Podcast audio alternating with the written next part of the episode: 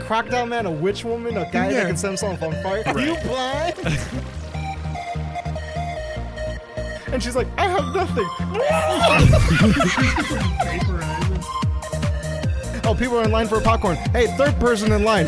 What kind of popcorn do you want?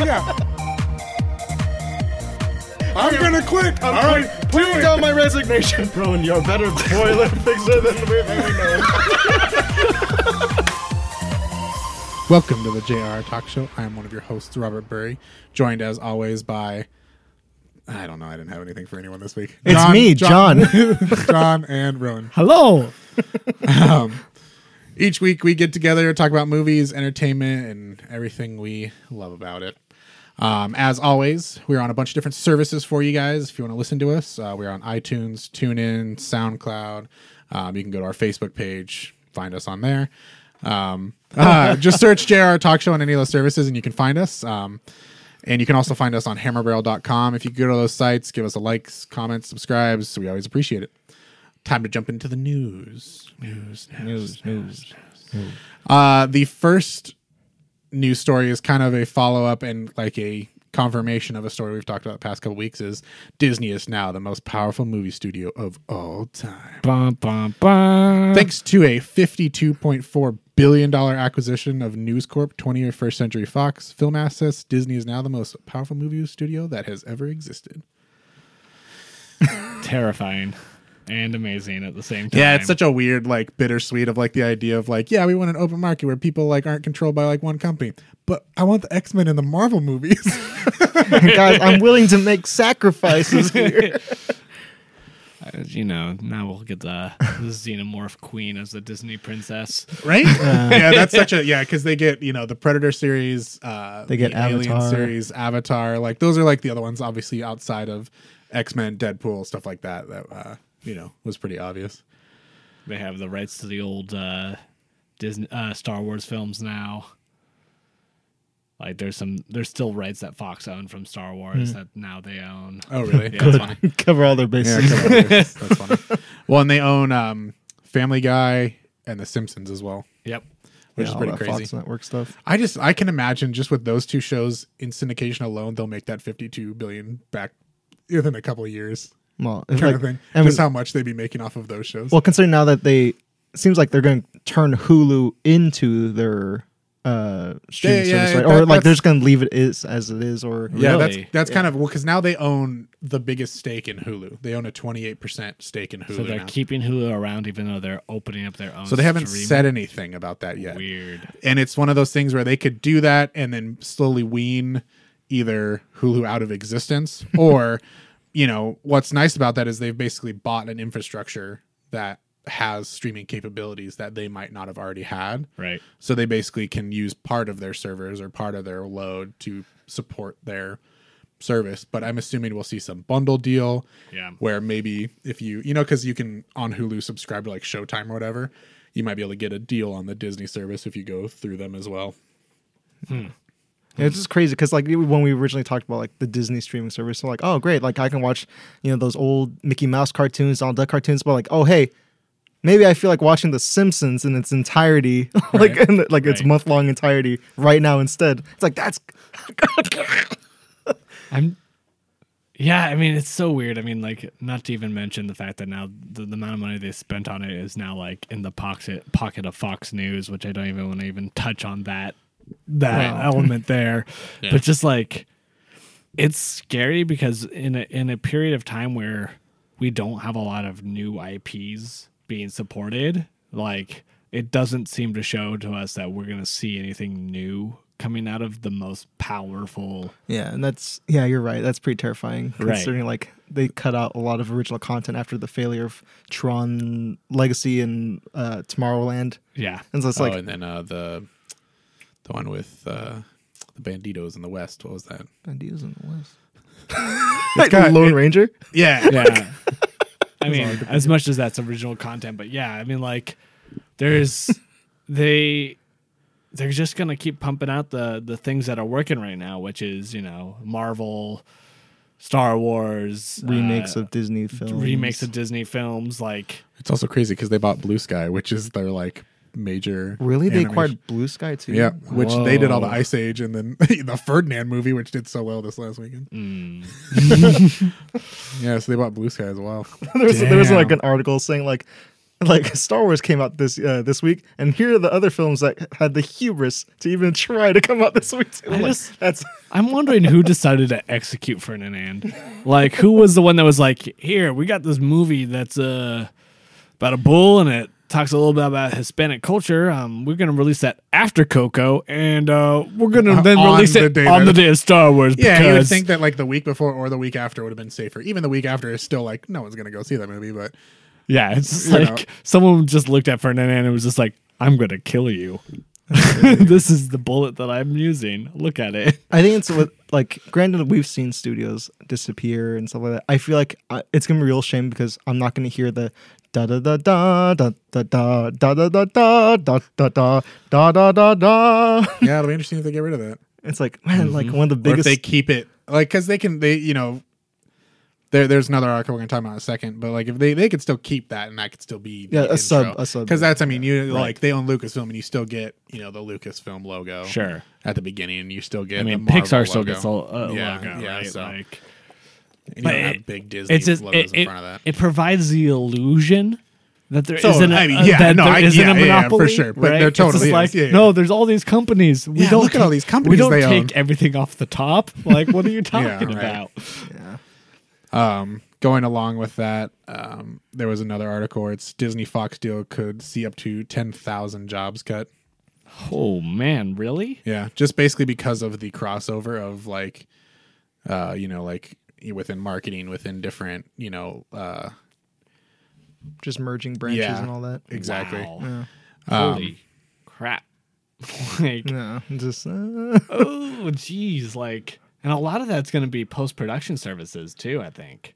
Probably. like Maybe, yeah. animators and uh, visual effects artists and things like that. And those people already get the fucking short end of the stick. yeah, yeah. The aftermath should be really interesting. Yeah. behind the scenes stuff. Yeah, it it makes sense. There's gonna be you know a significant amount of crossover with two studios, you know, coming together when you know, especially in like I would even see see in senior leadership people being moved to something else or fired Right. um, because you would assume that Disney's already going to have people in place for certain positions. Right. I'm I'm really curious to see what Netflix has to pull out next year. Right? Like that puts them in a crazy spot. Like Netflix has been sort of top dog for a while now, just like is causing a huge damage on studios. And that's been really interesting to see how the studios have responded and most for the most part f- failing to respond to. Yep. Right? So now that one studio has decided to, you know, forge a ring in secrecy that has betrayed them all Right. and will rule them all as it forces like is is Netflix going to become our last alliance to stand against the tyranny that is It's like it's like like, like just being Sauron. big, big big Hollywood being like the gangsters and like Disney being the Joker. No, you, you, you, you struck, you pushed them, yeah, yeah, yeah, you choked them out till they till they were backed against the wall and they trusted a man they didn't quite fully understand. It's like, yeah. right it's just like i you know netflix has been especially i think this year had a lot of hits and a lot of misses A lot of Shit ton of big misses. misses. a lot of misses this year with this original content and i think that Which is like the first time I feel like in a long time for them too. yeah like, Like, at least as far as as many misses as they have. so i'm really curious to see what they're gonna do like are they going to are they going to become sort of like the herald of the independent filmmaker and just be like any filmmaker we will represent and try to make your stories in like contrast to the you know the IPs that Disney's Which is weird because out? that's what Disney's been doing though. Like Right. as far as filmmakers, they've been like, "Hey, come and do our do a movie. Hey, come and do a movie." Like they're Right. getting directors. You know, like Yeah. it's not original things, but they're pulling you know lesser known or you know medium known directors and pulling them in to do big things. right they're scalping those film festivals real hard yeah, they're filling in that hole that the Weinstein Company just won't fill in anymore. yeah, won't, won't. um, some of the other notable series that Disney now owns: Die Hard, yeah right Planet of the Apes, oh. The Kingsman, Home Alone, Oh my God, Oh, bring man. bring that franchise back! I say. Buffy the Vampire Slayer, Yeah. X Files. yeah. Those are kind of the main ones. It's just interesting, like That's so Just anything that weird. Fox has touched. Yeah. it's just crazy because you think about like just purely the like how much money they can generate from just these TV shows that they've bought just from the syndication of them. You know, Right. like and just taking some, you know, like I mean, Planet of the Apes seems like it's kind of on its like It's it's, ending. done. You know, Yeah. Um, but you know, Avatar has like what seven new movies planned or whatever. Right. Some new movies and a brand new area of Disneyland that they uh, Yeah. are going to re- be releasing soon. Just- which is just crazy. Like, was that was Yeah, that, was a that thi- like was that always thing? a plan? Like, was that a thing? Yeah, I don't know. It's so weird because just like between Avatar Land and Star Wars Land coming out, like it's just it's nuts. Disney's gonna be nuts, man. It's gonna be nuts. It'll be interesting to see what happens that. Um, speaking of Marvel and the X Men, former director of X Men First Class, Matthew Vaughn, was speaking to IGN this week talking about um, apparently uh, Vaughn said, I would I I do love the world of DC and I've been talking to them about um, at the moment about a few things. Huh. He's later quoted as uh, this is this is my favorite quote of the whole article. Uh, it's more fun getting involved with franchises when they're on the down because then it's easier to make a good film. So if I get if I got involved with a few of the superhero films out there that have been disappointing, it's gonna be if I do okay, it'll be better. Wow. Which I think is such a just like just stab in the side to the DC ones, but also at the same time, sure, make a film.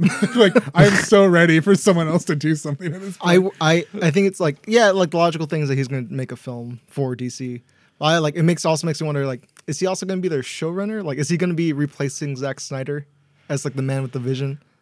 I mean, also to be fair, like I I would be thoroughly impressed with Zack Snyder to even try to come back, especially Oh, between the failures and also his personal life right now. It's just like it just seems like that is such a stressor that he just doesn't need in his no, life right no, now. he doesn't need that. And he he by all reasons by all means Yeah. should be done like He- from the DC. and stuff. I don't Like, even mean that as an insult. It's just like, be done, sir. Yeah, like, it's a it's a Well, hard. it Take a seems like with them trying to like make this, oh, this is the Superman trilogy of the three movies that have come out, with the exception of Wonder Woman. Be like that's a way for them to have him be gone to since- bow out. Yeah, um, but it's just interesting.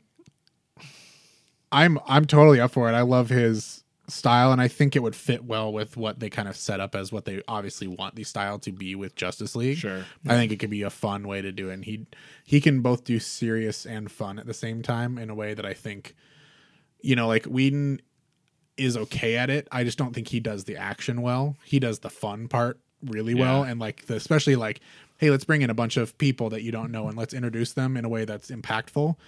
And I think Matthew Vaughn can do all the things that would make you know like a Justice League or multi-hero movie work. And to be completely fair, Joss Whedon has he hasn't grown. No, Like he No. he's still early two thousands. Yeah, he's stunted. He's stunted. I don't feel like he has. You can just watch the Firefly movie and then you've seen every movie he'll ever make. Yeah, and I mean, just like he's, you know, look at Ultron. you know, like there, and look at the last things that he's done recently. It's just like I feel that it's time to let Whedon lose the nerd flag. Let someone else rise to the occasion. Yeah. Yeah. He had his time. He had, you know, Buffy. He had yeah, like. You know, He had Dollhouse. He had, he had his those. he had his impacts and you know you can critique those impacts in many different forms or praise them in different forms as well but i just don't think he is keeping up with the heartbeat of a modern audience no. I think that's fair. Um, but yeah, it'll be interesting. I don't, I don't see him like as a showrunner, but I think, and it, it later he talks about he wouldn't really want to do necessarily like Batman. He was like, he's quoted as saying, "There's no point in doing the Dark Knight because it's already been done to perfection." Hell yeah, brother. if I was doing Batman, I'd go, Christ, let's bring out the Adam West version. Because for me, I'm not interested in copying somebody else's take on the genre. So it's just interesting. It seems like it'd be fun for him, honestly, to have like a side character, you know, not one of the, you know, the staples of DC of Superman, Wonder Woman, or Batman, you know, give him Flash, give him, you know, like a second Flash movie, give him, you know, a sequel or something, or bring in somebody totally side. Like if they did like a, I would be stoked if they did like a Teen Titans or like a Young Justice movie with him. that'd be fun. It'd be awesome. Even a Lantern Corps, I think you could. Right? Oh yeah, That's bet what- he that's could what I was thinking. That's what- yeah, the he only could thing totally he could do possibly Lantern do. One. Like that'd be awesome. So it'll be interesting to see what uh, goes on with that. That's it for the news this week. There's not there's a lot of things to talk about, just not a lot of things we want to talk about. fair, fair, it's just fair. things that things that are uninteresting, at least to us. Truth. Um, the we're really just going to move into our meat and potatoes right now, which is going to be a very spoiler filled review of the Last Jedi because I don't think there's a lot of ways to talk about it without going to spoilers. Not what at I would all. say, all three of us still would say, go see this movie in theaters. Yeah. It is always worth going to see Mm-hmm. in theaters, especially if you are any sort of a fan of Star Wars you will enjoy some parts of it regardless and it is a experience that even if you don't like it is better served in a theater yeah, I would completely agree with that. and it's one of those you know it's one of those very few you know it's like the marvel movies when they have like the big ones like this is an event film that is it's a once in a lifetime kind of thing even though it's uh, biannually now but oh yeah, Yeah, Yeah. yeah, yeah. yeah, which is crazy because the That's the so han nuts. solo movie is coming out in may that's so nuts. I don't. Oh, right that's crazy weird. um. So let's go around the table. Um, do you have like a would do you have like a number in your head of what you would rate it? Um, sort of. I don't know if I have a number, but I could give a ballpark where I place it. Because like for me, I'm in like the six and a half to seven and a half range Wow. out of ten. I, I'm similar, about six or seven. Definitely not eight.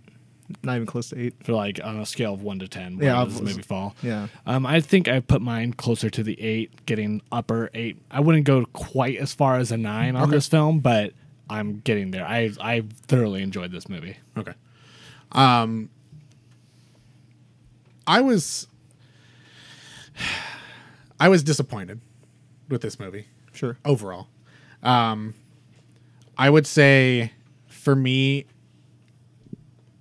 it felt like it tried to subvert too many expectations and would like, hey, here's what all the fan theories are. Let's go the opposite direction of those. Like it felt like it was doing that on purpose at points mm-hmm. to like the whole movie was just a red herring. Like it was just a bunch of like false corners that it was trying to like trick us down, and then it would just give us an unfulfilling answer. Hmm. One of the like most succinct like reviews I thought of it was someone was saying the first movie brought up a lot of questions, and this movie gave us most of our answers, but they were just bad answers. Is what I felt like for this movie. I agree with that. I uh, I also felt very. Uh, I just feel very hollow. I do, I just feel nothing for the film. Like like uh, there are definitely points like definitely can enjoy. It's a good spectacle, um, but at the end of it, I just felt so flat. I just felt it so felt it felt so flat for me, and I was like, it, like it's it just I just felt disappointed. See, it's interesting that you say that because I didn't have that reaction. And I went and I did some research, and that was what you just described right there was the reaction to Empire Strikes Back when it came out.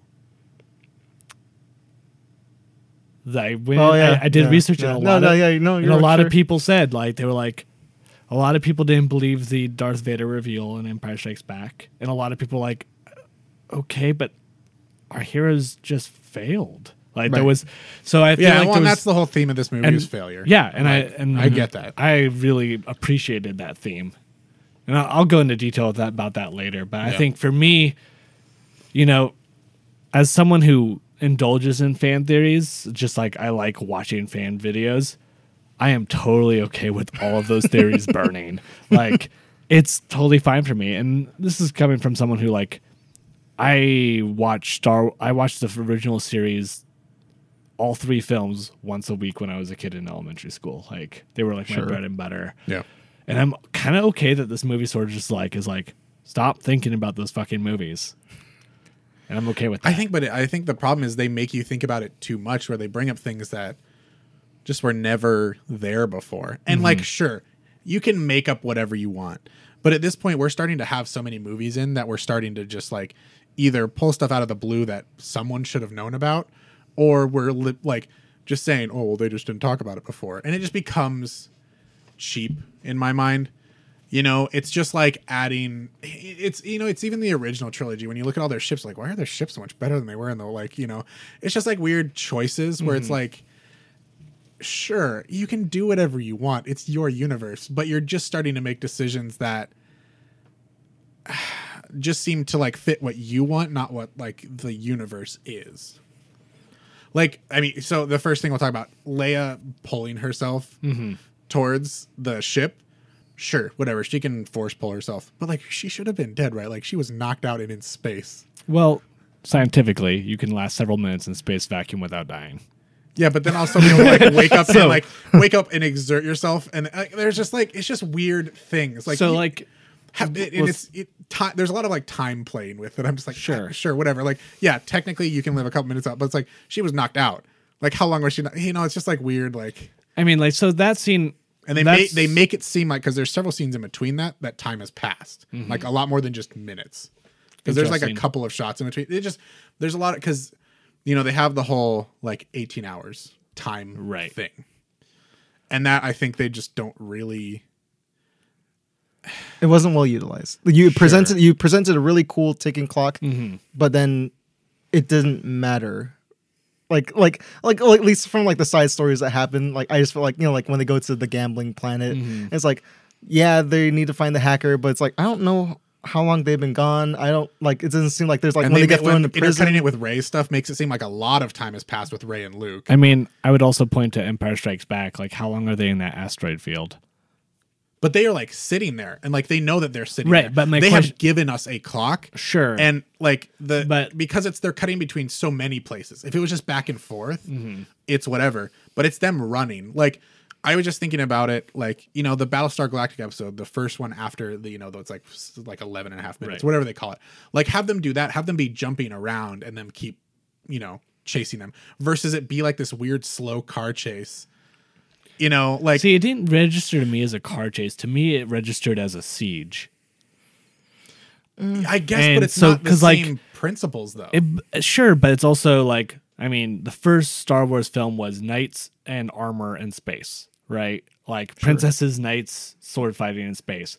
This to me felt like we are doing a siege in space, right? I guess, but then why could the destroyer catch up to the small cruiser if they're supposed to be faster?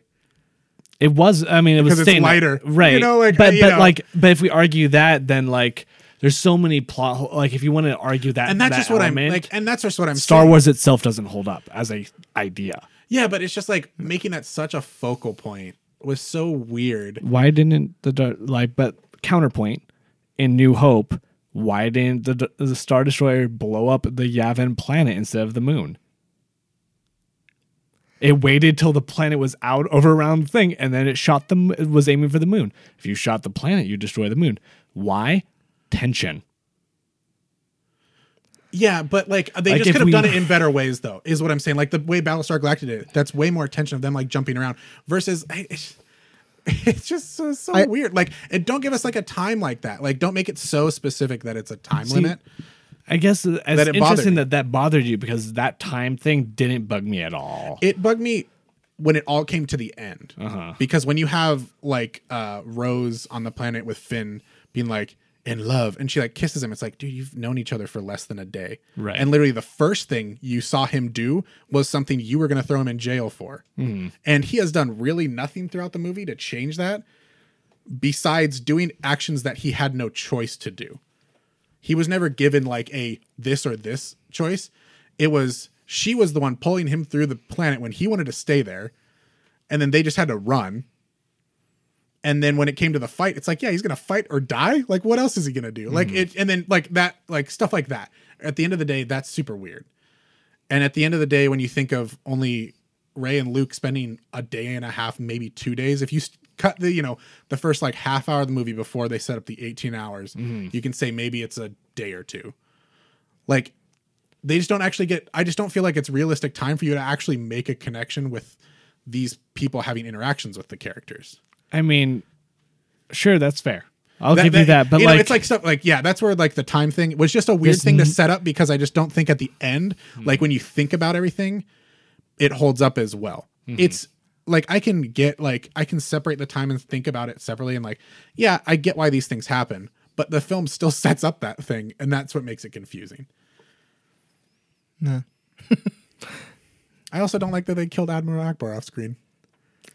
See, like, uh, and Like, come on, man! That- that actually- everyone, everyone loves that guy. that actually makes me think about like like Ron, you've been you've been kind of like referencing like comparisons to like the original trilogy and stuff like that, and like that was one of the big problems for me about this film is because like I felt like it was tr- referencing so many things from the original trilogy. It bothered me to the fact that like I felt like it seemed like they weren't trying to like fall on nostalgia. They weren't trying to like push like, oh, remember Luke like uh he's this guy, but he's not this guy anymore cuz you like you shouldn't be expecting that. But it bothers me that this is a new trilogy that's referencing so hard to something in the past. And that makes me think about the first trilogy where it's like, yeah, this is episode 3, 4 and 5. They tell you that off the bat. This mm-hmm. is the middle of a story. kind of. Kind of. Kind But of. like, After The- once the second one came out, Yeah, they they Yeah. then then did that. but like, but like, it's like, it's like, you know, that like everything was up in the air. Like Obi Wan, like like Luke for me was a problem in this film because it seemed like he they were trying to make him a main character, and that bothered me. Mm-hmm. I wanted a story about Rey, Finn, uh, Poe. I wanted a story about these new characters, and treat. I wanted Luke to be treated like Obi Wan as a mysterious side character from the past, Mm-hmm. but instead it seemed like they added another side story about oh no luke's training is still needs to be fulfilled he's not quite there and that bothered me because i didn't want him to be focused on because it just seemed like they were tugging on my nostalgia they're trying to tug on it So my counter to that is I feel like Rian Johnson was written into a corner with Force Awakens. I feel that the this this new trilogy was built on nostalgia. Yes. Right. This Force Awakens really was like, we get you didn't like the prequel series. So we're trying to be the original films as much as we can to the point that they're like, this is nostalgia a lot. And that didn't bug me so much. I knew that they were trying to do that as a way to appease the audience and say, believe us, we understand the soul of Star Wars. Rian Johnson to me felt like in this film, he's like, we get the soul of Star Wars. Now stop thinking about the original series, and I am giving you step by step process to let go. And I think that That's if you, fair. If you gave anyone in the audience a like Luke no Luke plot where he was just a mysterious figure, they would be really pissed because all of Force Awakens is leading up to Luke's reveal, right? And I think that Rian Johnson's like, okay, we can't just say Luke is just Luke. We have to give a way to say Luke is done with our story. And I think that I think one thing that really stood out for me positively about Luke's story in this film is that was how I imagined Luke would be. I'm I'm fine with Luke's story pretty much throughout the film. Like my I didn't have some of the issues that John did. John doesn't like some of the ways they handled at least like I know the lightsaber and stuff. Like they made it such a big deal. well like, well, like you know, that like- was that was a minor nitpick like they put so much focus on the macguffin of anakin's lightsaber then the mm-hmm. beginning of the film the film like throws really tosses it it's like that's interesting Yeah. like are we gonna come back to that are we gonna come back to you reacting to your father's lightsaber that you lost when you he cut off your hand or like and you gonna- found out that he was your father. You know, like there's a lot of there's a lot of emotion tied to that that he was just like, you literally I'm- haven't seen this for like 30 40 years And like, I love like- the fact that he doesn't react to it in that way because it's not important to him anymore. no no no yeah, it's important and i get Rey. that i get that no, but it's just it was just so weird. It's so it's so weird. It's so jarring, Right. Especially like if you told me to watch Force Awakens and immediately watch uh, Sure. Last Jedi, I'd be like, "Whoa, what's happening?"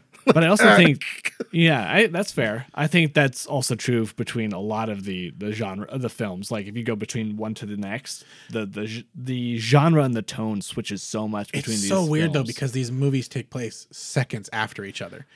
And Whereas that's the other ones, there's me. years in between. Right. That's just like you know, like, Yeah. I'm like, that was just such a weird, like, oh, like you know, he's like at the beginning, Finn's still like in his bacta tank, like weird Right. thing, like you know, and that like that was funny. Like there's stuff like that. What did you think of Finn in this movie and his storyline? I And his thought- story in general, so- not just him as a character, but his story. So Finn's story was interesting to me because I thought that they kept. I, I, so actually, looking at some of your notes, John, you mentioned that Finn felt like he wasn't the Finn that we knew in the last film. I felt like he was too much like the Finn we knew in too much in the last film. And that's the thing that I liked about it is that in in conjunction with the theme of failure in this film, Finn only cares about the people that he knows, yeah, which is Yes. Rey. He's not a rebel yeah. until the end of this movie. And his whole journey is him understanding why it's important to be a rebel. He rebelled against the First Order for his own reasons in the first film. Now he's against the First Orders because he has a reason to be. And I liked that progression. I think that um, there was some timing issues, like whether or not Rose and Finn's kiss was earned is debatable. I'm totally o- totally okay with the fact that like a minority couple gets to have a, a moment on screen. Great. You know, like and I'm totally okay with the fact that like she initiates the kiss and it's not him. Great. I think that could we have had a few more moments between them to build that moment up? Sure. But I also wonder, like I think back, and I, I keep relating it back to the original series, is like how many people were like upset that Han Solo got with Leia in Empire Strikes Back? Right? But that's that's not a upset. They wanted Luke over her. It wasn't a there was, I'm upset because it just doesn't make sense for her to like like make that initiation. That's that's more my issue. Sure. And I just also hate everything to do with the casino planet. Why? Why I did you find hate that, just such a waste of time. Why? Because it was just like it was shoehorned to give Finn something to do. Because nothing came out from it. Yeah, it did. Like Everything as far came as out of for it. the story, nothing came out. Yes, everything came out of it. Explain. So, okay, so first of all, we establish a, a thematic purpose with that planet, right? Which is that since the end of Return of the Jedi, the order of the world has not actually changed, right? Thematically, that hasn't changed. And that is a big part about Luke's issue is that Luke's failure is that the world hasn't changed after everything he sacrificed. So that planet is a thematic full point of that the whole plot of them going to that planet, finding, you know, like whether or not like how they find the hacker, they could have done it on a space station. They could have done wherever you wanted to do it, they get it. But like the point of them doing that is because in the end, Admiral Holdo's plan was perfect. And they fucked it up. which is another frustrating thing of like it's frustrating that i know that like poe was on you know the negative side and he wasn't mm-hmm. getting information. She still should have said something knowing he's a hot shot that he would do something. Nope. and this was also the other thing. Let them have a scene where th- this would have made it better for me because i think that's stupid. I think that's a dumb way to do it. Give it a scene where she tells him his plan and he still thinks it's dumb and still does this because then that's making him a, a rash decision. Her just not telling him just seems like just such a weak reason to like go and do something. Where i just like i just want that he can still do the same thing but i want him to rebel against her. Mm-hmm. Not just because he's a hotshot and she you know didn't let him do something. That just seems dumb from her perspective knowing he makes rash decisions and does things that he shouldn't and that's why she's not telling him but also that is the reason she should have in the you know it's like one of those like it's like self-fulfilling prophecies. She's like, Sure. I'm not going to tell you because I, I know you're going to do something rash and make a bad decision. But because she does that, he also still does exactly what he does. Right. And you can still have him do that, but let her know the story so that he's making an actual, like, conscious mistake. So that he can learn from it versus like he, I don't think he can learn anything from that knowing he made a mistake because no one told him. They did after after the fact. I know, but after the fact. It's one of those things like make him make the mistake, not accidentally make the mistake. So I'll John, you look like you want to say something. Well, like it's like like that's a fair that's a fair way of doing it. Uh, yeah, I still had that problem with Holdo not telling her, but like I get why she didn't do it in hindsight because you know like Poe even like makes like makes that statement. Oh, isn't that Holdo that hot you know that hotshot you know general war hero that did this and that's like oh, and you kind of see that later like oh she's good with a weapon, she knows how to handle like a chaotic situation, and so I think in like you know like the idea is like oh, she sees herself in Poe like and so she knows how troublesome he can be. Mm-hmm. So she wants to mentor him but that it's like i get that in hindsight but it, it bothers me that i had to think about that way after the fact like instead of like it just explain give me a little something to explain One it. thing I liked about that is it was a very sneaky way to talk about workplace dynamics for me, which is that you know we see him he he gets demoted, and then when they do this announcement after Leia is in the coma, right? Like who's going to be in charge, and he like puffs up like he's ready to take charge, and then like Holdo's this, and he's like, oh General Holdo, like this is a person I know of, and then he sees her, and he's like. Oh, it's her. She's got pink hair. She's wearing a dress. He's like, who the fuck is this? Right. I feel like in their universe they wouldn't care what she looked. But but but we're establishing the fact that he's like, oh, I don't I don't believe in this person because of what I'm seeing. And then he's then he doesn't believe he doesn't trust in her rank, he doesn't trust in her experience because she's a woman essentially. Yeah. And she's like, I don't need to justify myself because I'm admiral and you're a, not even a captain at this point, right? He doesn't have any military rank to justify which is like such a like. I just it's And I like that because I like that because it forces him to recognize that there's more going on in this war than just being a hero. Right? And that like his attitude that we see is like we have to do these bold sacrificial methods in a war where we are outgunned, outclassed, outnumbered. You know, and I think that maybe I, I would agree that maybe if we had heard her plan earlier, w- even if it wasn't in context of Poe, like if we had heard any moment where we got that she was going somewhere and then Poe was acting and we're like, no, Poe, don't, then we had that thematic tension. But what I did like is that Rian Johnson was able to give us a character who we love and he was making choices that are like one thing that I saw in this movie was tas- uh, toxic masculinity, and Poe exemplified that for his issues, but in a way that we didn't just immediately go, "Oh, you're a villain and an idiot." We just understand that he failed, and he could be better. and I get that. I totally like it's. I like. I totally think that's a valid point. Uh, I was just like thinking about it, like thinking of like war room situations with like Leia or Maz, um, Maz Moth, Moth, Moth, Mon Maz Mothma. Mothma. Maz Moth, Mothma. Mon Mothma. And like every female in a war room situation dresses so well. Like they're in a mm-hmm. dress. Like and like all, every single man is either wearing like a pilot jacket, like an engineer's like like every, all the guys are like blue collar guys. And it's like and like I just so like for me like like you know like the the, the whole the workplace harassment that's totally valid mm-hmm. but also like for me like it didn't bother me that she was supposed to be implied to be the prissy uptight mm-hmm. like female leadership because she dressed exactly the way everyone every other female dressed in this series That's totally valid. and so, so I was like I was like Yeah, oh, yeah, it's she one of looks those like things, yeah, Leia she looks like Maz setup-wise. Mothma like Yeah, it's like one of yeah, it's it. I don't. I never took it as like him. You know, he's always gonna. He would. You know, he butted heads with Leia and stuff. Right. Like he was always gonna butt heads. It was just frustrating that like she couldn't see that being the evolved you know version of his character. Mm-hmm. She couldn't see and understand and try to help him in an obvious way that i just you you would understand that if she was in that same situation she would have made the same decision.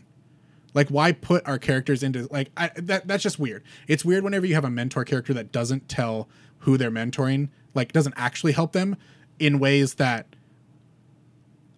like because this was like such a big failure that caused so many issues mm-hmm. that like it just became like yeah he learned something from it but like she let a bunch of people die so that he could learn a lesson But I don't think she did let anyone die. Like I didn't think she she acknowledged the fact that he would have done this sort of mission. She would have expected him to want to get the fighter pilots out there and fight them, right?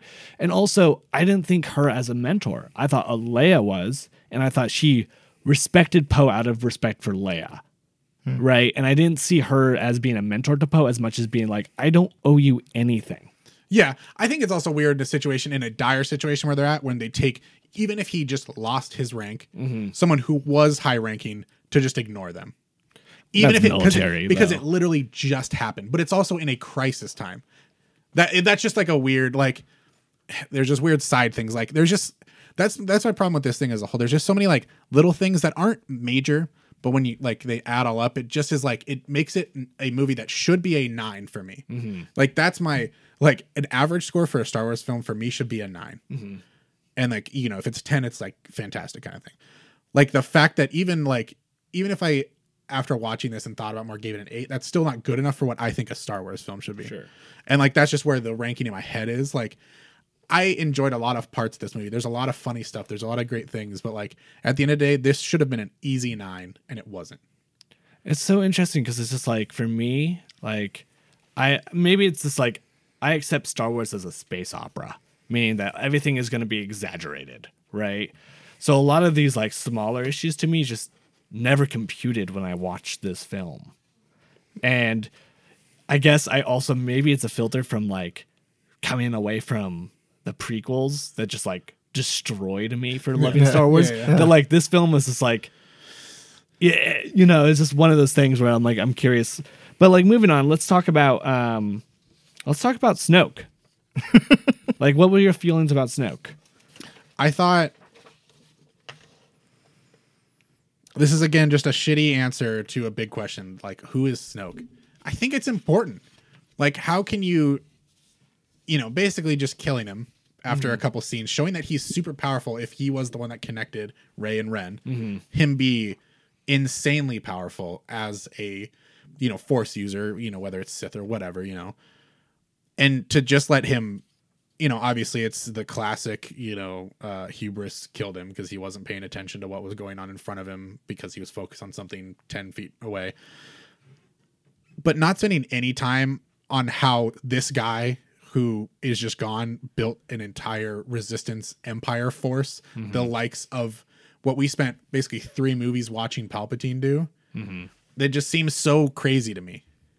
And I just felt very like I didn't need I didn't need three movies of it. I needed to just understand who he was and what he was going for. All it seemed that he wanted was Ren to kill Rey and then be like, cool. Like there's no resistance anymore. And it just seems so like, you know, basic. Like it mm-hmm. seems so small that like I just it just seems so crazy to me. I just felt like that was super and you know, like if he's still alive, it's gonna be dumb too. I don't think he's alive, I mean, Darth Darth Maul got cut in half, and he's still alive. but he was only alive in the like extended universe stuff. but that's still canon. Some of it. The Clone Wars is, but yeah, but but I mean, you know, but, but I mean, for like most viewers, I know what you mean. I know what what you you know. Like, I know what you mean. But like, go ahead, John. I want to hear your side too. I so I feel kind of opposite of Rob. Like I'm fine with him dying. I'm fine that I don't. It does bother me that we didn't get to know anything about Snoke, purely based off of how much screen time he got in the first one and how important of an imposing figure he was. Um, and like, and that that just comes to the problem with me watching. Like, if you told me to watch Force Awakens, then immediately watch Last of Jedi, jarring, just Yeah. completely jarring, just like losing like that that quickly. Um, I honestly like always thought he was gonna die in this film. I thought they were gonna do something like weird like that. I'm totally fine with him dying. and and this is again, it's tough too because like this is the second part of a trilogy. There might be parts that we don't know and I get, Yeah. I get answered. I just and we might get the answer to that. It's just they put so much. You know, there was like so little but so much focus on him in, in Force Awakens, just like there was with like Palpatine. You know, in the early movies or the Mm-hmm. Well, he know, the only, you know, Pal- you know, because Palpatine only shows up as a figurehead in Empire Strikes Back, but even then, a little bit, Yeah, only a little bit. only a little bit. But, like, But- but we, you we got it. such a And then- big and then, and then we got of Snoke, and even for- you know even though he dies at the end of you know Return of the Jedi, we still got a lot from him, and we got him. Mm-hmm. I still just didn't really get Snoke. That's fair. I think that you know, like one thing that we forget sometimes is that in the original trilogy, we never learned how Palpatine became emperor. It's never talked about. We never get his motivation other than he wants to rule the galaxy. Yeah. Right. And so Snoke felt sort of like a mirror of that to me. Um, I don't think we're done with Snoke's narrative. I think Snoke is dead. Yeah, And I, I think, he is too. I I think, think- it'd be dumb to bring him back. I think he's dumb. I I like the fact that they killed him. I thought it Yeah, was I'm great totally to fine that. finally see the story that a Sith apprentice always kills their master. Yeah. Like we've never seen it. We've talked about it. Yeah. So it was nice to have that happen. Um, I agree that it would have been nice to have any clue about Snoke. yeah, it doesn't need to be a long thing. Just something. Just something more than like.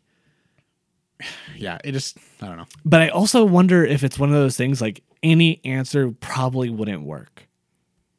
Right? It's one of those things I It's- feel that maybe give answer than no answer though. Like I would have a like for me personally, I would rather have a bad or mediocre answer than no answer. That's fair. I think that like as an audience, we because of how ingrained culturally Star Wars is into our our world, that like you know the prequel series gives us the rise of Palpatine, right? Even though we never And really the rise of Vader. we never needed the rise of Palpatine, No. right? But we we got it. And I think that with Snoke, it's one of those things like any answer would have felt like it was hollow. Like, is he a clone of Palpatine? Lame. Is he a, you know, like anything. I I struggle to wonder, and I feel like I would Johnson have loved if it was something where it's like he was he was a you know someone who was on the outside because the galaxy's huge. Yeah. you know, like even giving him a a story of like he's no one like they kind of gave Rey. Mm-hmm. Give us that, but like show like give us one more scene of his power because seeing the like where he did like the reflecting lightning off the ground thing, and like you know like there was things where it's like yeah they showed his strength right. but they didn't give us any context for that strength. And then you know it, i just wish there was a better way they showed off his hubris for the death too because i felt like that was a little like it was fine for me for the most part but it it could have been a little better. Hmm. I wish there had been a little bit more hubris in that moment kind of because it was just like i i wish that it was like they had got more of a one up on him versus like him not noticing something like Well, them tricking him So what was interesting to me is that how much that scene was was shot in a way that we saw Kylo focusing so hard not to be read. Right? There's so many shots in that scene where if you watch, he's trying to not give Snoke Anything. anything, to work off of because Snoke is this sort of omniscient figure. And so I thought that was really interesting that like we couldn't as an audience also know Kylo's plan because if we knew the plan, Snoke would know the plan, right? And so I liked I liked that. And for me, I also one thing I appreciate about that is it got rid of the Emperor apprentice. yeah and- like and back and mhm. forth kind of like that thing was we've done it, yeah you know. And so it's nice to also see like give Kylo a chance to be a villain now. yeah And I'm hoping that they take that and they run with yeah it. Yeah, we get to watch just the pure uncontrolled you know sith lord person Right. which also is such a weird thing because i just don't feel like at this point with having hux and kylo like anyone would follow them Mm-hmm. because you know like snoke had that aura of leadership and neither of those guys do Yeah. because like and hux kind of does but kylo's always there to make him look like a bitch Right. you know what i mean Oh, Yeah, I, like, I, I don't think I 'cause, don't like, think Hux, uh, Kylo needs to really be there for Ky- Hux to look like a bitch because in the beginning of that film it was pretty easy. Yeah. yeah. Well, but it's like when you have that the speech at the end of the first movie, Mm-hmm. Force Awakens. Like, yeah, oh man, like, and that's John. Me and John were talking about like John. Like, I wish that Hux was he became like, oh, what's the um general from the original trilogy who was a big deal who was in oh, Oh, One? um, Admiral. Uh, uh, th- th- th- is it? oh Jesus, why am I forgetting this right now? New Hope. He's the Oh, one who took oh. credit for the Death Star. yes, yeah, but here- yeah, what, yeah, well, whatever. Like, just like 'cause him, like he was a competition to Darth Vader. Right.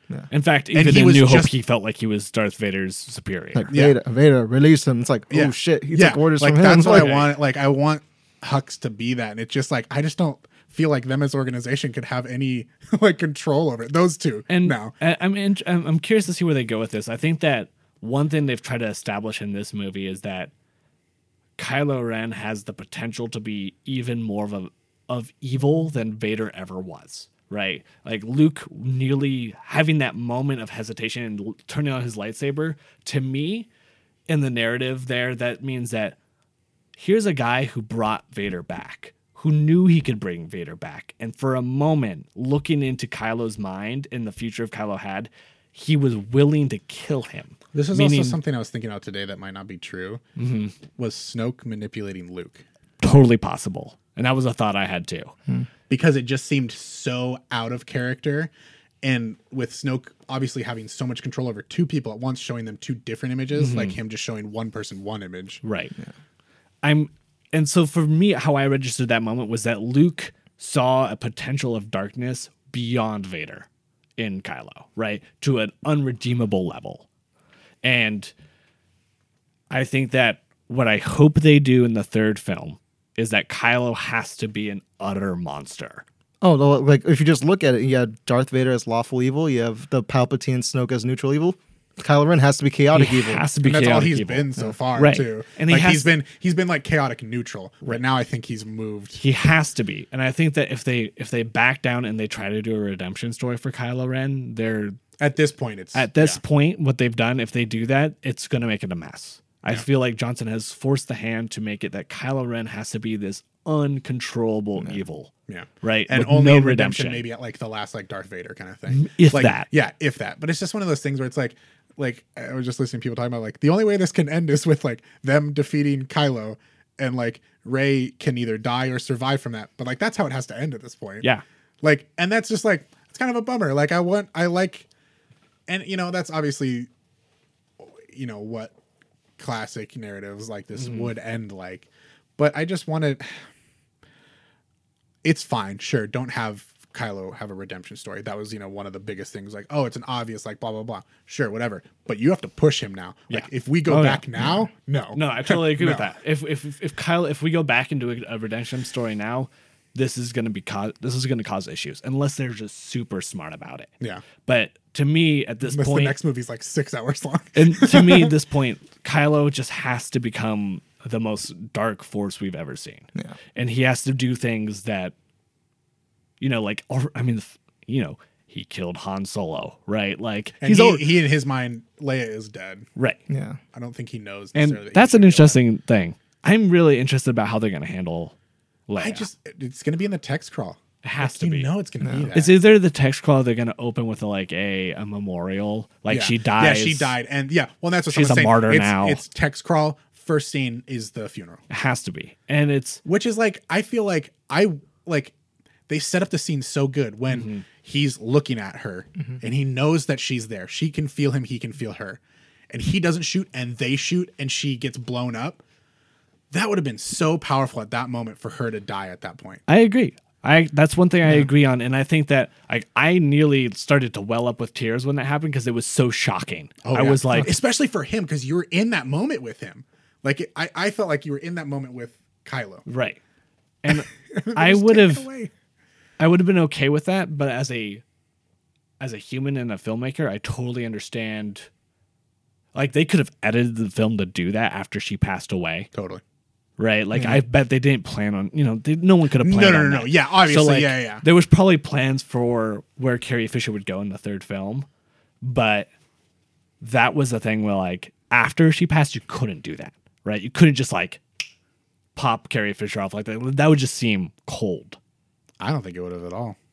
I I think think it's, I think it's it- weird to have like a CG version of her in space wake up and pull herself towards the. because because that because that, that moment's just so it's so palpable. It's so Mm-hmm. because like because yeah, you're like he's not he's gonna, he's not gonna do it. He can't do it. He doesn't do it. Because then and it's- then you get that little moment of short breath, and immediately his side guy is just like And you- s- just shoot it, and you go, like, oh no, like And like it's it- it's emotional because you get literally what happened, like an uncontrollable force taking away someone, Right. Yeah. When you didn't choose That- to, you know what I mean? I mean, that is the one moment in the film that I could have seen different.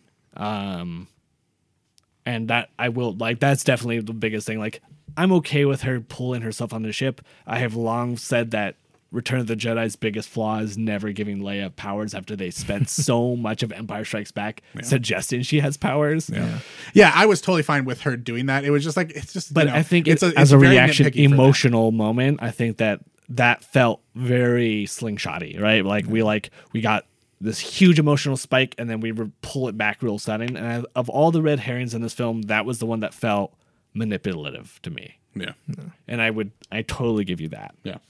Um, let's talk about. So what is what is your take on the Kylo Rey scene where he says that her parents are nobodies that they sold her? Well, my first initial reaction to that is how he says it is a classic example of abusive relationship. Which is something Snoke has talked to him about earlier in the film Right. with that how to manipulate people emotionally. Yeah, he is literally telling her that she is worthless and the best thing she could ever do is be by his side. And that is like a classic manipulative, like horrible relationship. And then so that's really powerful. And the fact that she's like, no, I'm better than that.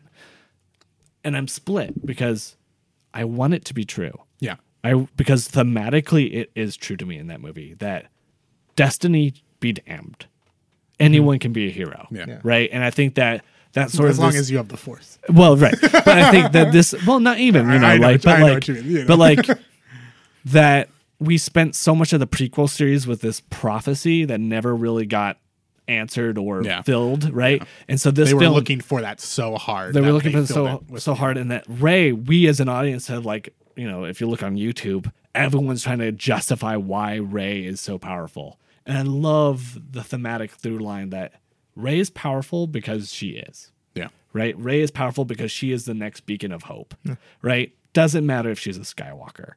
Um, but because how he says it, I am so worried that the third Yeah. film is gonna that gives them the chance to be like To pull it back. to pull it back, and I just don't want them to.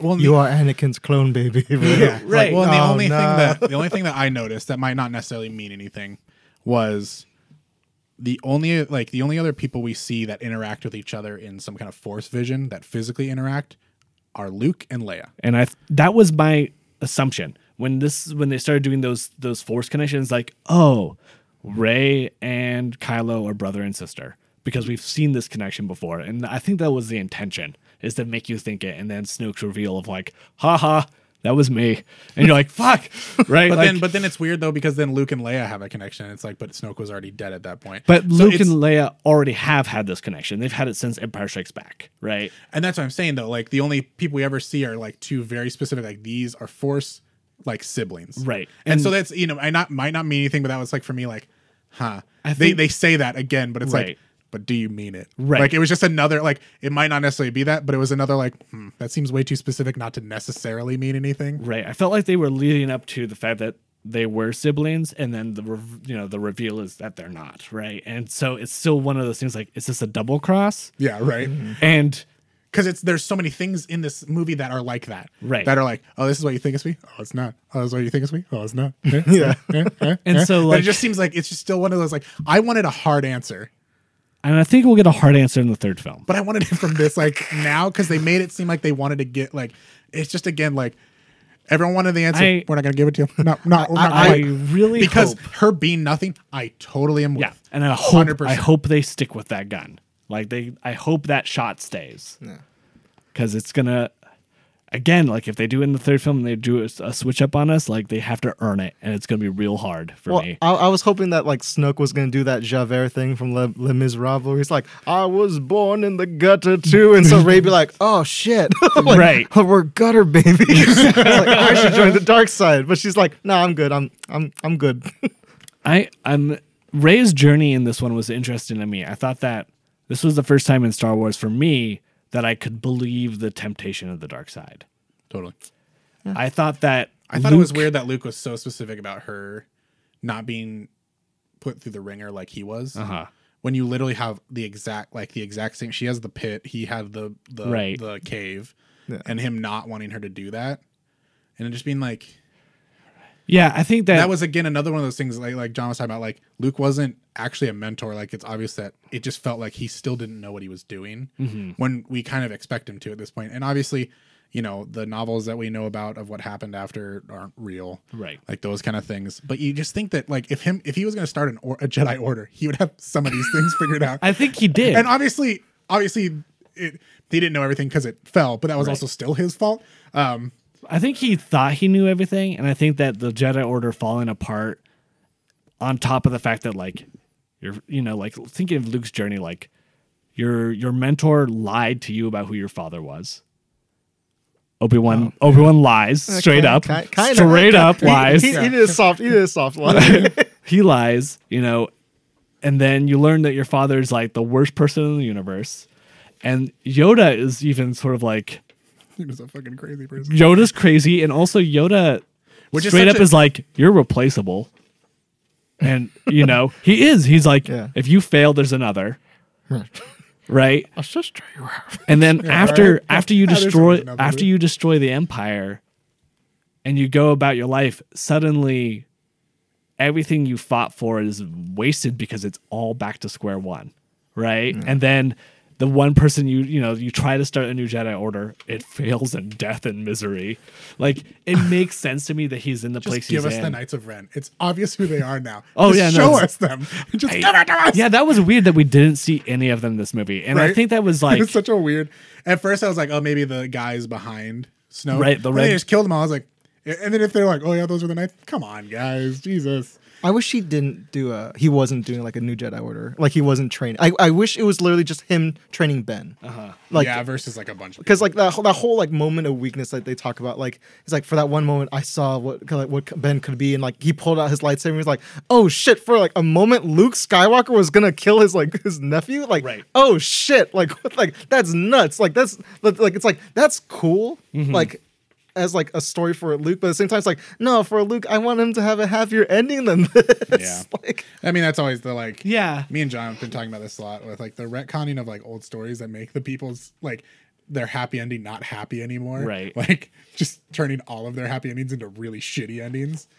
You know, and there's been a lot of other movies that have like been Mm-hmm. making more that like when you look back, you're like, wow, it just didn't end good for them, even though it did Right. originally. And I think that's, you know, like something that I was thinking about walking away from this movie is this film felt like it was made for this uh, for this generation, and by that I mean like the cynicism in this film is very high, right? Yeah. Like life sucks, Get nothing's worth it. fighting for, Get over it. right? Yeah, like yeah. everything is whatever you do doesn't matter. doesn't You're just matter. one person. and then it ends with this thing of like, yeah, that's true, but you still should fight. Yeah. And I thought that was like those sort of themes felt like it was like, oh right, this is Star Wars yeah right? This is the Star Wars that we're going for. And like, you know, like I was thinking about one thing. I know that this is a divisive thing, is like I love the fact that Yoda was brought back. I love that he was No, also a I'm fine. That's I'm fine, fine. that he was brought back. It bothered me that there was enough CGI that counterbalanced him being a puppet. Whereas, like, Almost all the creatures in that movie were puppets. Except the, for giant dogs the racing dogs That was the one creature I think the in the racing movie dogs was- and the Arctic fox things. no, those were puppets. no no every now eh, no some they were part they were part puppets part CGI right. Okay, sure. So but like that's it's just everything nowadays. Yeah, but like- like the but it, it was just such a like because there were obvious scenes where the porgs were even CG, Sure. versus their puppet form because you could tell, you could Right. totally tell. Where it's just like a weird, like back and forth, and that's just that's just a, an unfortunate product of what Yoda has become throughout the series Mm-hmm. is because he's like has five different forms throughout the movies he's been in because he has his puppet forms Oh, yeah. and then he has his like two or three different CG forms Mm-hmm. because like so it's just like it's weird to see him when you like and obviously it's hard to bring back Obi-Wan Mm-hmm. but like he felt like as much as he didn't have as much of an impact on Luke, he was the one who started Luke's journey. Right. It would have felt more impactful for him than Yoda. Because I'm fine with Yoda coming back Mm-hmm. and basically striking a tree down with lightning, which was still kind of weird to me. I have like great. we'll get on that we'll get that I, I don't think we necessarily need to talk about uh, that at length. It's just like a weird. It's just another one of those like, eh, whatever. But like, yeah there I- was just enough inconsistency. Like, and there just didn't seem as many opportunities where they showed off the puppets like they did in Force Awakens, sure. for it to feel as integrated. Well, you have you, you have Luke's Island, you know, Jim Henson Island, where you have the, the puppet made women, the the, Yeah. the, the the four titted uh, cow and milk thing. like, like everything there was like a puppet or an animatronic. And then you get like jumped back to Casino Planet, like uh, you got CG dogs, you So- got big bright lights and all that. Here's the thing about this casino. My one complaint about that planet, and I know this is going to be the weirdest thing ever. Pod racing.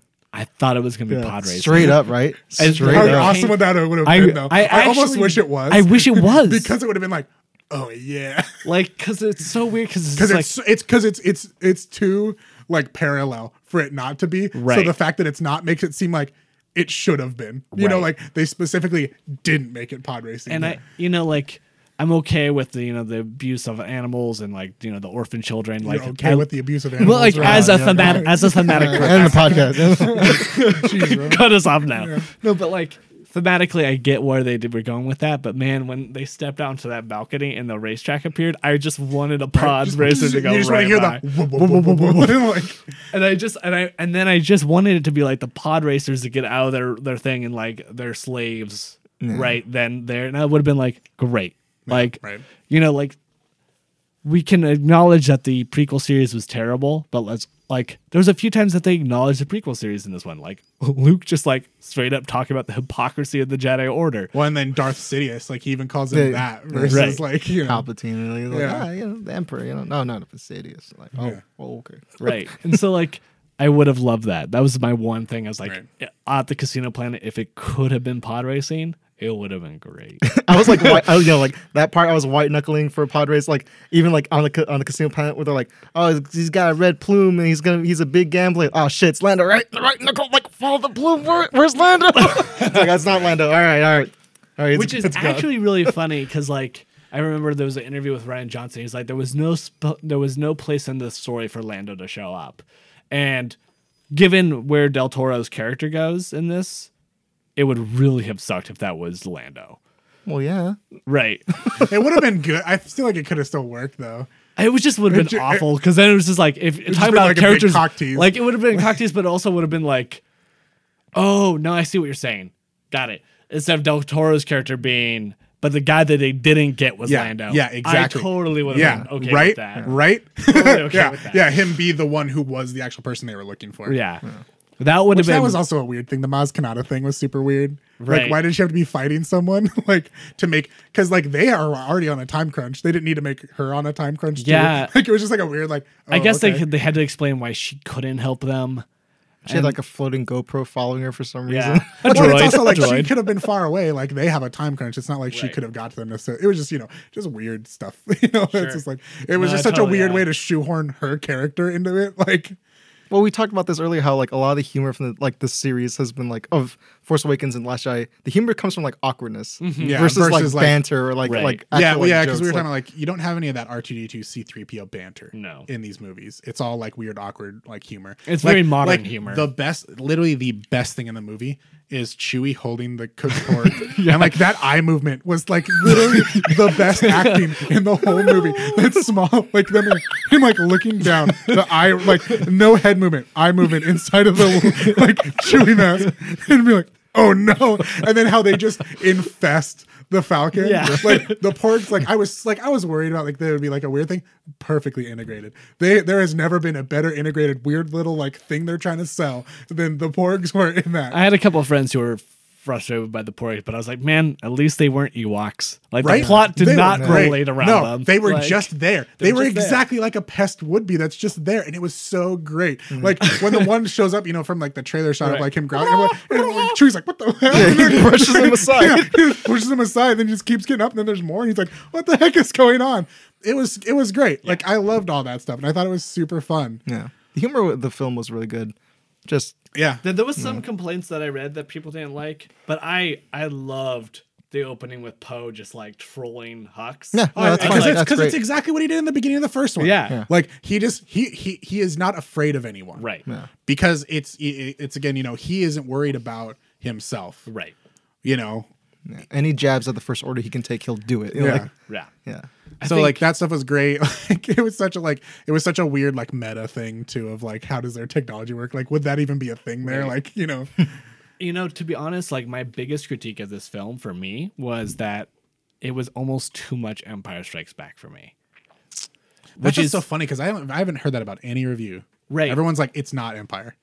and that was the thing is like there was just too many like similarities for me that I'm not I'm not bothered by it, but like as someone who wanted Force Awakens to be sort of like we understand you, trust us. And Now going we're gonna go a different like like they definitely it felt like this one was still trying to like push us towards the different it was the transitional difference.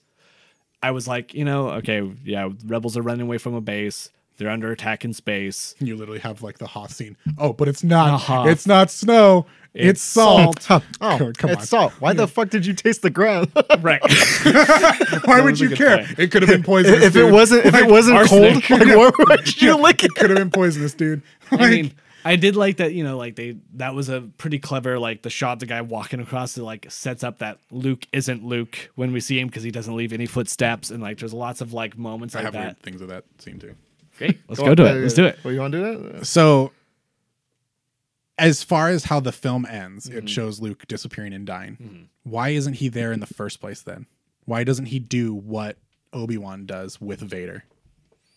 If he's gonna die anyways, Especially when he says, "If you strike me down now, I will be with you forever." right it's so strange to not have him there physically to do that because they've established like that he could have gotten there because they because you know Rey gets there and you see his it would have been great to have right. another like scene of him pulling his X-wing out even if they didn't do that Right. but you know his like they established that his X-wing's there. And I was like oh okay cool. And then like he shows up and like you know people notice the footsteps and stuff. And I I didn't necessarily notice that the first or the I like lightsaber. I didn't notice that.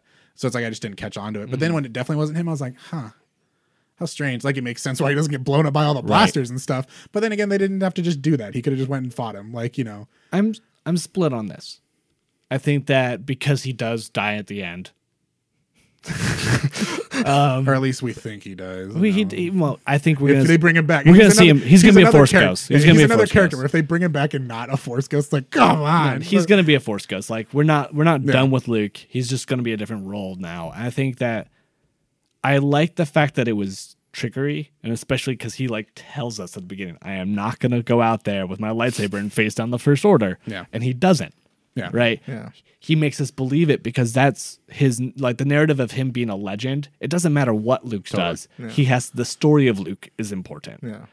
And so I liked that thematically, and I thought that him dying was a way for us to like end his story and move on. Now, could we have had him die on um, Kate, on Kayet? Kate, Whatever. Kate, Kate, yeah, Kate. Crate, Yeah, yeah. Crate. Crate. great. Yes, and that was one of the things. Like, did we need him to be an illusion? I thought it was interesting from a like force power perspective. I liked how they were just like, Look, we're, we're making this new force power. We're really going to use it a lot this movie. like, Right. It was just another like, yeah, fine. but for me, like it was like, man, we've never seen a Jedi project themselves across the universe before. Sure. no, yeah. And like, One, you can assume it's not terribly far because Rey would have had to get there pretty quickly. You know, Light speed. Whatever, whatever. Yeah, yeah you, know, you know, whatever. but like, so I'm mixed. I I wasn't I just felt like there was like there's a couple of times in this movie where I felt like there was just a better way to do it that would have sold it more. Mm-hmm. That I feel like they should have thought about maybe.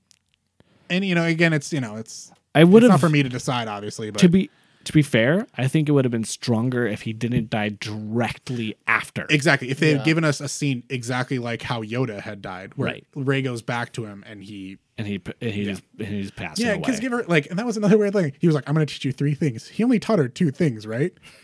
like he didn't teach her three things. It doesn't matter, Rob. Unless 'cause you she count can the lift hole small the rocks and third she can thing. lift big rocks at the end. Doesn't matter. Because She's he- trained because he- enough. right?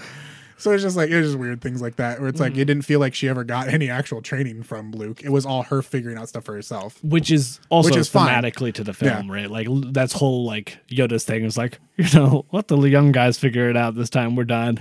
Right? it's like yeah. I, I I like Luke's death. yeah. I don't like how it was put into this film. I liked it as a concept. I was thinking Yeah, about like it, it is a concept because I was totally. thinking just- about like the man, order do of I, events do I have been want this in the third film or did I want this in the first film? Like Hmm. just that ending of him watching the the binary sunset, just like fucking yeah, like Yeah. that's Well, I like- wonder. I wonder if they put this in this movie when they were going to plan it to put in the third, but they have to do something with Leia for the third movie now, right. or if that changed. But- I yeah. uh, like I- like I was gonna say, gonna say like I, I I I do appreciate that he died because I do want to see him as a Force ghost because it makes me think of um. Did you read Star Wars Legacy? It was a it was a comic series uh that was set that followed Luke's great uh, grandson Right. and he his whole thing was that he was like Kylo, just edgy. He he he used drugs to deaden his connection to the Force, and Luke would always show up to him going, "What are you doing? Right. Like, like don't you like why are you deadening your connection to the Force? Like, like let me guide you, let me like help you be a better person than what you are." And just like so, I just want to see that like this like mental trickery. Like I want to see Kylo Ren having fucking mental breakdowns in the third one, film, and Luke just like popping in and out, going, "Hey." Like I'm here with you, buddy. Like Like, I'm like, Arkham Knight with like it's like Joker. constantly, like yeah, like, just like I want him to be in fucking Kylo's head, like Right. Which trying that to reach makes it out to seem him. like because like- the only thing that you can get from that is him eventually turning him though too. Or you can just do what they do with uh, in Avatar with Azula, where like the mom taunted her during her mental breakdown, taunted mm-hmm. in Yes. quotation marks. I guess. But I don't think they go Right. that route if they did it that way though. I feel like if anything, if they're going to use Luke, they're going to use him to actually succeed at something. I feel like Luke is probably going to Because be Luke would have some kind of redemption in that. Rey's story because the fact you know we have Luke literally say to Kylo, "I'm not here to save you." But it, it is if you strike me down, I will be with you. Right. But like I think that whether or not, you know, he saves him is a different thing. Like it's interesting. but that's what I'm right. saying. That's what I'm thinking. If they if they stick him to Kylo, Right. I don't think they can have Luke fail again Right. in that form. You know what I mean? Yeah. Like that's more. If they stick her to stick him to Rey, sure, whatever. Yeah. But if they stick him to Kylo in that way, I don't think they can't redeem him. if Like they can't not redeem him I, because I- then it would just be another failure by Luke that I just don't think would be, uh, you know, Right. satisfying in the grand scheme yeah, of the no, I story. totally, ag- I totally agree with that because I feel like our third act has to be the hero's victory, Yeah. right? Like the characters have lost. They lost so hard in this movie, and they've learned Even the from villains it. got their, their shit know. kicked out of them. Like, so let them come into this next film learned, right? like, I'm hoping the third film picks up with the rebellion built.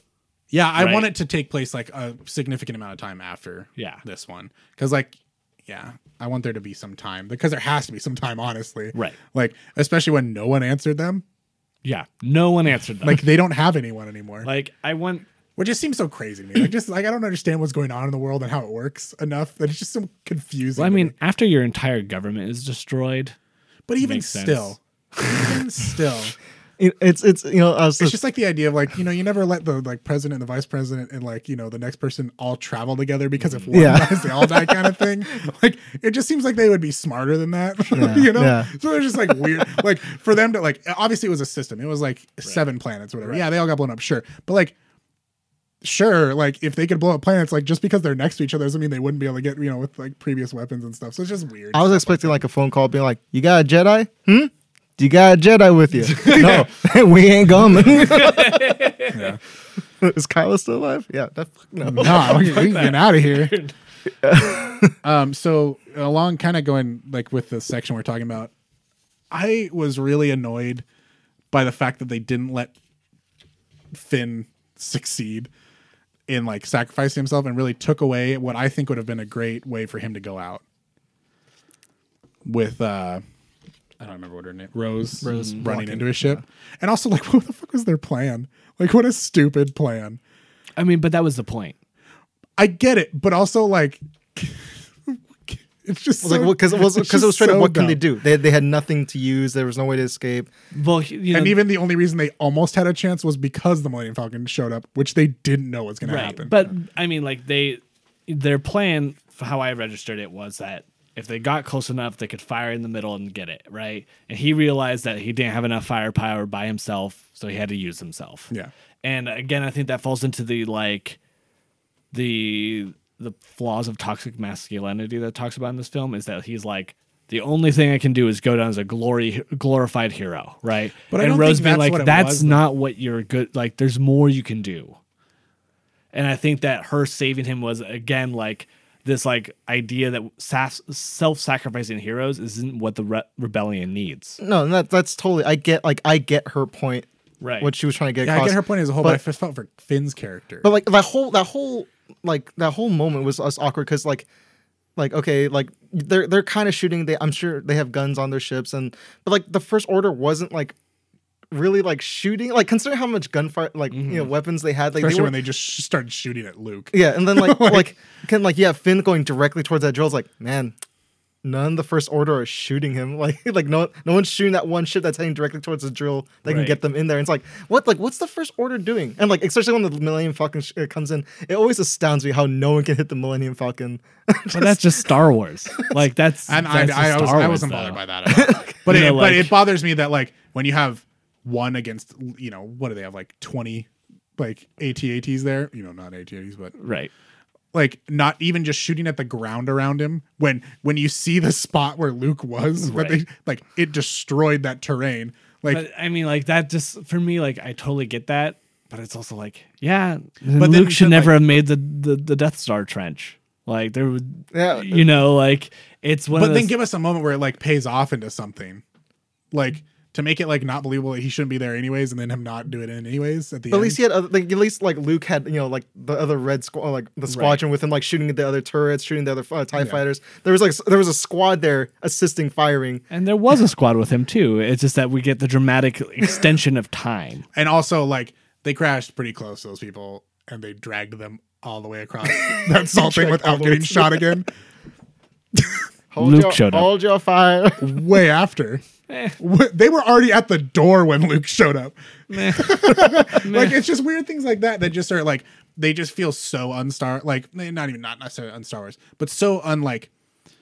w- I expect like a certain level of like you know suspension of disbelief with anything that's I guess- sci-fi. I guess but maybe that that's was just like- like there was just so many like weird things that just stuck out that after a while I just it made me look for things. See, that's very interesting. For for me, my my disbelief for Star Wars is that it is a fantasy epic. So like everything is like suspendable to me. Like I'm, it's very easy for me to be like, yes, this is what you're telling me. And like I have that to a point, but it kept doing that so much in this one that it broke me. It broke down what my barrier was mm-hmm. and made me really start to overanalyze things because there was just too many. Interesting.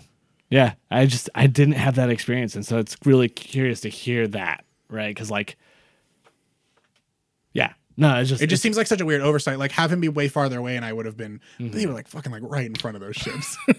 like Right. they could have just step took a step and squished them. Like and they just they would see them. It's a white like ground. They very much contrast that Mm-hmm. ground. Like they would see them. Finn, ooh, really, con- really with the high ground. Ooh. even just you know like there was just like there was just a, like one too many. And really like we were talking to one of our friends today and he was talking about like yeah once i saw like the leia scene when she pulled herself was enough where it started to make me look at things closer than i should have. Hmm.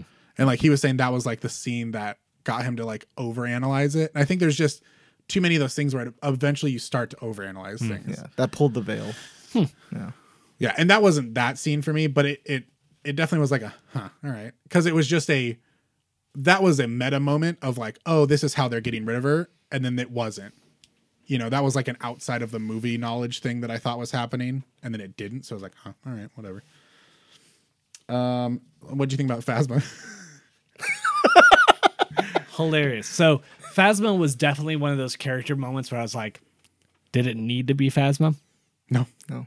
No. And I totally agree that Phasma was sort of like a like they like I like how they just like, oh, she'll she'll be in the next one, guys. Don't worry, like she's gonna be in the next one. Then it's like, no, it's the exact same thing. like so for Phasma, my my critiques about Phasma is they could have sold Phasma by having any one or two scenes of her being there prior to her arrival in the hangar, right? If it was you know, she was the one that caught him. If she was the one, she noticed him. right? If if she was the one that caught this him, the robot. if she was the one that caught him, that could have been a way to do it. Um, if she had been the one that fired the missiles into the cockpit, Yeah, totally. if she had been alongside, Yeah, she was the one with Ren. Yeah. like there was many ways that we could have just had Phasma in it earlier without being a big role, but enough to acknowledge that she existed. I liked the fact that Phasma was brought back, if only for Finn to have his finally I am a rebel moment. Like she was the representation of his conflict, right? She was like she had to be the person that he had to say that to. There's no one else that matters, right? Because she was his uh, superior. So I'm I'm curious if there's deleted scenes with Phasma prior to that Right. that we missed.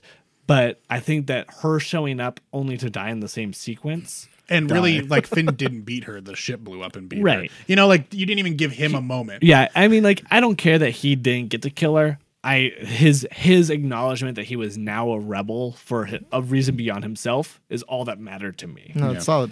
But I think that I agree that we needed something of They needed to stop talking about her. It's their fault too for this whole thing. Like Star Wars in general, Mm-hmm. like they kept talking about her because we were like, oh, she was barely in it, but they kept putting her on. Yeah, things. no, no, they yeah, kept totally. putting her out there. No, stop it, stop it. Well, you guys are the reason that this. to be hates her. fair, Phasma is basically this series' Boba Fett. yeah, but Boba Fett does more than she ever did. At least, at least, at least Sort of. Boba Fett was menacing. You know, like he like had interesting, menacing moments. He car- you know, he carted around Han Solo's body. It's like it's like we knew what his job was, Right. And he did it. Right. And he went out because he got hit, you know, and like fell down a hole. Sure, whatever. He went out like a But like punk. she went out as a punk right away and then came back to then go out as a punk again. Yeah. It's No, no, I totally agree. Like, you lost against a janitor, and they even call him a janitor in this film. And then you go hand to hand combat with a janitor and still lose. Come on. you have armor that can bounce, like reflect, like lasers. Lasers. Uh, lasers. It's like God, that was such a great moment though, because that was before they ruined her. like when like she shoots and like reflects, you're like, oh shit! Like, she should be like the this is gonna fucking be epic. Terminator in and that even the fight scene wasn't that great. Yeah, I Yeah. I, I think I didn't. that I, I didn't like the. I didn't really like the fight scene with uh, Ren and Rey either.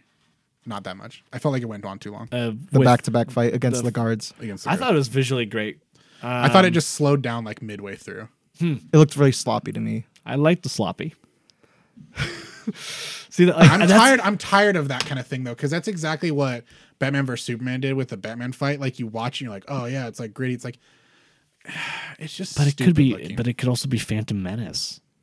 there's nothing wrong with the fight scenes in Phantom. No, yeah, they're I know the argument for Phantom Menace is the fact that they're not fighting. They're not trying to strike each other. They're trying to strike each other's sabers. Yeah. Like so, like it's so it's a court, it's it's, a it- dance. it's it's so choreographed in Phantom Menace that you like you lose all tension, and I like the sloppiness, like because it feels it harkens back to me to Empire Strikes Back with Luke versus Vader in Bespin, where they're literally just like slamming their swords against each other. Because if you have something that can cut through anything, what else are you gonna do but, But slam just, your but then again, it just doesn't like it. Still goes.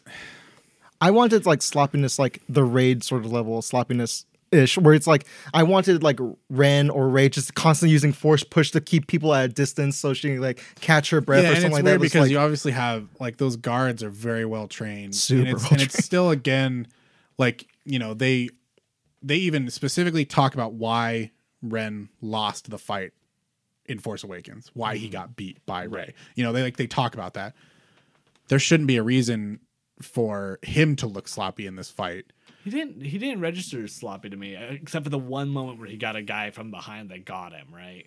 But like, I just don't. Think, I just don't believe that Rey should be.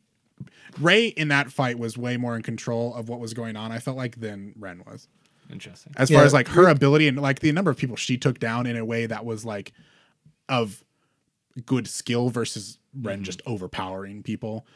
It just didn't make sense. And, like, when the- you have trained guards that are obviously there to protect Snoke, who should be Yeah. at a level that you know are above what we would, Hmm. you know. and granted, that like even like Snoke talked about like oh he's still healing from his wound from uh Yeah, the end like they- end of Force Awakens, but it's like it's like he, you know he, healed he was he was being fast. chokeholded by that one guy that he inst- insta sabered like for like a long while while Rey was fighting. It's like man, I just Rey like I mean Ren, come on man, just do force something. crush him Yeah, or something. force, do something. Do so you, know? could, you you could you stopped a blaster in midair in the beginning of the first film. Why aren't you doing anything equivalent to this? yeah, pick Like, up one of their weapons. Like a bunch of them had died at this point. yeah. You know, like eh, you know, it's just weird. It's just weird stuff like that where it's just like, I want it to be. I don't know. I don't know what I want from it. It just wasn't. It just like went on too long to where it just started to break down. And that's what I just feel like this whole movie was. Like there was just too many things that just broke down things that if it had there had been less of it, I don't think I'd have as many issues with it. But I think in the grand scheme of things, it's still in the middle of the pack for me for all the Star Wars movies when I think about Yeah. rankings. All It's of still them better than- yeah, it's still like better there's than the still definitely like like all the original trilogy and I think Force Awakens are still like are still like there's a big gap between like the bottom half and the top half of Star Sure. Wars movies and I think this is at the top of that bottom half. That's fair. I I you know like I guess for me I was just happy that it was it stopped trying to cater to what people expect from Star Wars while also not being dishonest to Star Wars. And that's what it felt like to me. I always have the problem with people saying how they define Star Wars. You know, like it's not very Star Wars to me, or like this was very Star Wars. Like I, I like like Rowan's like idea of Star Wars is very you know space opera. It's like this. Like I don't know, and most other people that have that same opinion. Sure. Like I know people who just think of like has to have Jedi's, has to Right. has to have this, and so like Rogue One can be an issue if Darth Vader wasn't there. Uh, so it's like it's one of those things where it's like I don't feel like I have a definition of what Star Wars means to me. Sure. It's like and like so when I judged this film, I judged it purely of what was given to me and what, what I knew prior. That's fair. Yeah. Yeah, I think there was just enough things where if this wasn't a Star Wars movie, I think I would rate it higher. Uh-huh. But because it's a Star Wars movie, it's not. Like I was trying to figure this out because I was like thinking about this movie and then I was thinking about Thor Ragnarok. Mm-hmm. And I was like, this is a better movie than Thor Ragnarok. But why do I like Thor so much more? Interesting. And it's just basically based on the expectations of the worlds that set up because the last Thor movie did not set up any good expectations for me versus Force Awakens set up a lot of expectations. If this had been the first movie after the original trilogy, or I mean, not the original, the uh, prequel Right. trilogy, I always it's always confusing when you say original. When I in my mind I think like Right. chronologically, Right, right. uh, I would be much higher on this movie because of what it does. But I think Force Awakens is, in my mind, such a better movie that it just shows the flaws of this movie. I think And it's for me, it is very much like watching. I was talking to John about this, and it's not an exact uh, comparison, but like the first Hobbit movie versus the third Hobbit movie. like, I love the first Hobbit movie, but the third one's so like it's fine. Like it's Right. still Tolkien, you know, like Right. it's there, uh-huh. but it's like kind of like it's just not as like narratively strong of a movie kind of thing. I think that that is going to be the challenge, and I think that was something that Rian Johnson was trying to say to the audience, which is that let the past die, Yeah, right? And I think that like we that's going to be a challenge for Star Wars always. yeah, Is that we have such is such a cultural phenomena that we have ingrained expectations that I don't think this movie could have not been just divisive. I don't No, think there was no there was Especially no after the last one. there was no way this film could have been able to come out, especially after the last one, in the amount of time that fan theories got to build up after the last one. That there was no way that people's expectations would not have caused this to be a divisive film for everyone. I I agree to a point. I just don't feel like those are that's my issues with the film. My my issues are I feel like are technical mm-hmm. that are what bother me versus like theoretical kind of Which things. right and like and that that's where it's weird for that's why I feel like it might be different for me versus what other people why they don't like it. Mine are all very technical things I feel like that from like story wise regardless of it's Star Wars or not, I just don't think we're good enough. see that's the funny thing because like for me, technical stuff for Star Wars is if we get into technical stuff, the Totally. entire series falls apart. No. But I feel like it's always been one of those things where it's always done so well at that. You know, like it's always been trying to put I don't know. Mm-hmm. Did you And see? that- did you see Split? I haven't seen it yet. Like, because that's how because that's how I feel about Split. Because you don't do you know what what the secret Split is? I, I know that it's directly connected to the the superhero verse that he has developed. Yeah, Unbreakable. yeah. So like like you know you watch that film without knowing that you know you go like all right. That was a pretty decent thriller. Yeah, that was that like was- that that was, was really. Then you get the stinger. Well, not the stinger. Just like right then you get the the hint that oh shit, this is this is a sequel to Unbreakable, and you go, oh my god, this changed. Like this changes knowing that this is a part of that universe changes the entire experience of the film. Right. And so like you know like so like original like all right decent thriller. It's like oh shit, really interesting supervillain story. Uh, and so like it's and like really super like really interesting supervillain story. And you're like wow, like now my opinion of this film is completely different now because now I have to think about it as In something else, yeah. as completely something else. And, th- and I think it's gonna, you know, kind of beginning to wrap this up. I think it's again the second part of a trilogy. It's hard to say exactly where it's gonna go. There will be there's definitely gonna be things about this movie that will be better and probably some things that'll be worse mm-hmm. once we know the final end. Yeah, I think that it's gonna probably feel a lot like how Empire Stri- Strikes Back felt like to people. That like people were still not sure if they liked that movie for a while, and I think that like you know a lot of people were angry that Vader was his father, that Han ended up with Leia, that there was a weird space worm in an asteroid. Like what was up with that scene? Like there's a lot of that moments that I was reading about, and it's like I think that this movie will become solidified after the third film. Yeah. I think it is because it is this weird middle ground. I mean, even Two Towers had that too. I think the thing I'm most worried about is that J.J. Abrams just pitched the third movie. Mm, yeah. Mm-hmm. So like it just doesn't no seem idea. like they like for as much as you can say that like you know like there were different directors for the original trilogy like but like lucas had an idea i feel like of at least the overarching of where it was going to end and with them it doesn't seem like they have as much of one and so mm-hmm. that's where i just don't like the abrams starting something rian johnson changing it and then abrams trying to like go back Right. and change it again. So I'm just worried about that in the grand scheme of things because that's it. It seemed like that with this movie that they weren't sure and just not taking an opportunity to get rid of Carrie Fisher's character. Mm-hmm. Like just seems short sighted because it just is. I feel like gonna be under like it's just not gonna feel good enough if they just kill her off screen for the next movie. You know, like stuff like that. So it's just like I, Yeah. I, I, it's a worry. It's not, you know, a for sure of anything. It's just something that I'm, it's in the back of my mind that I hope doesn't happen. I, I don't I do not envy Abrams right now. No. I don't envy them. Not at all. But yeah, that was our long discussion on Star Wars. Yeah, go see it. Go definitely go see yeah, it. Like there's I see mean, yeah, there's a lot of things to enjoy about it and it's it's a good movie. I would say it's still a good movie. My my my opinions versus when we've walked out of the theater versus now have softened. Mm-hmm. And I think they will continue to probably. I still think it's always going to be in the middle for me. Yeah. That's fair. Cool. Cool. That's all we got. May the force be with you. And also with you.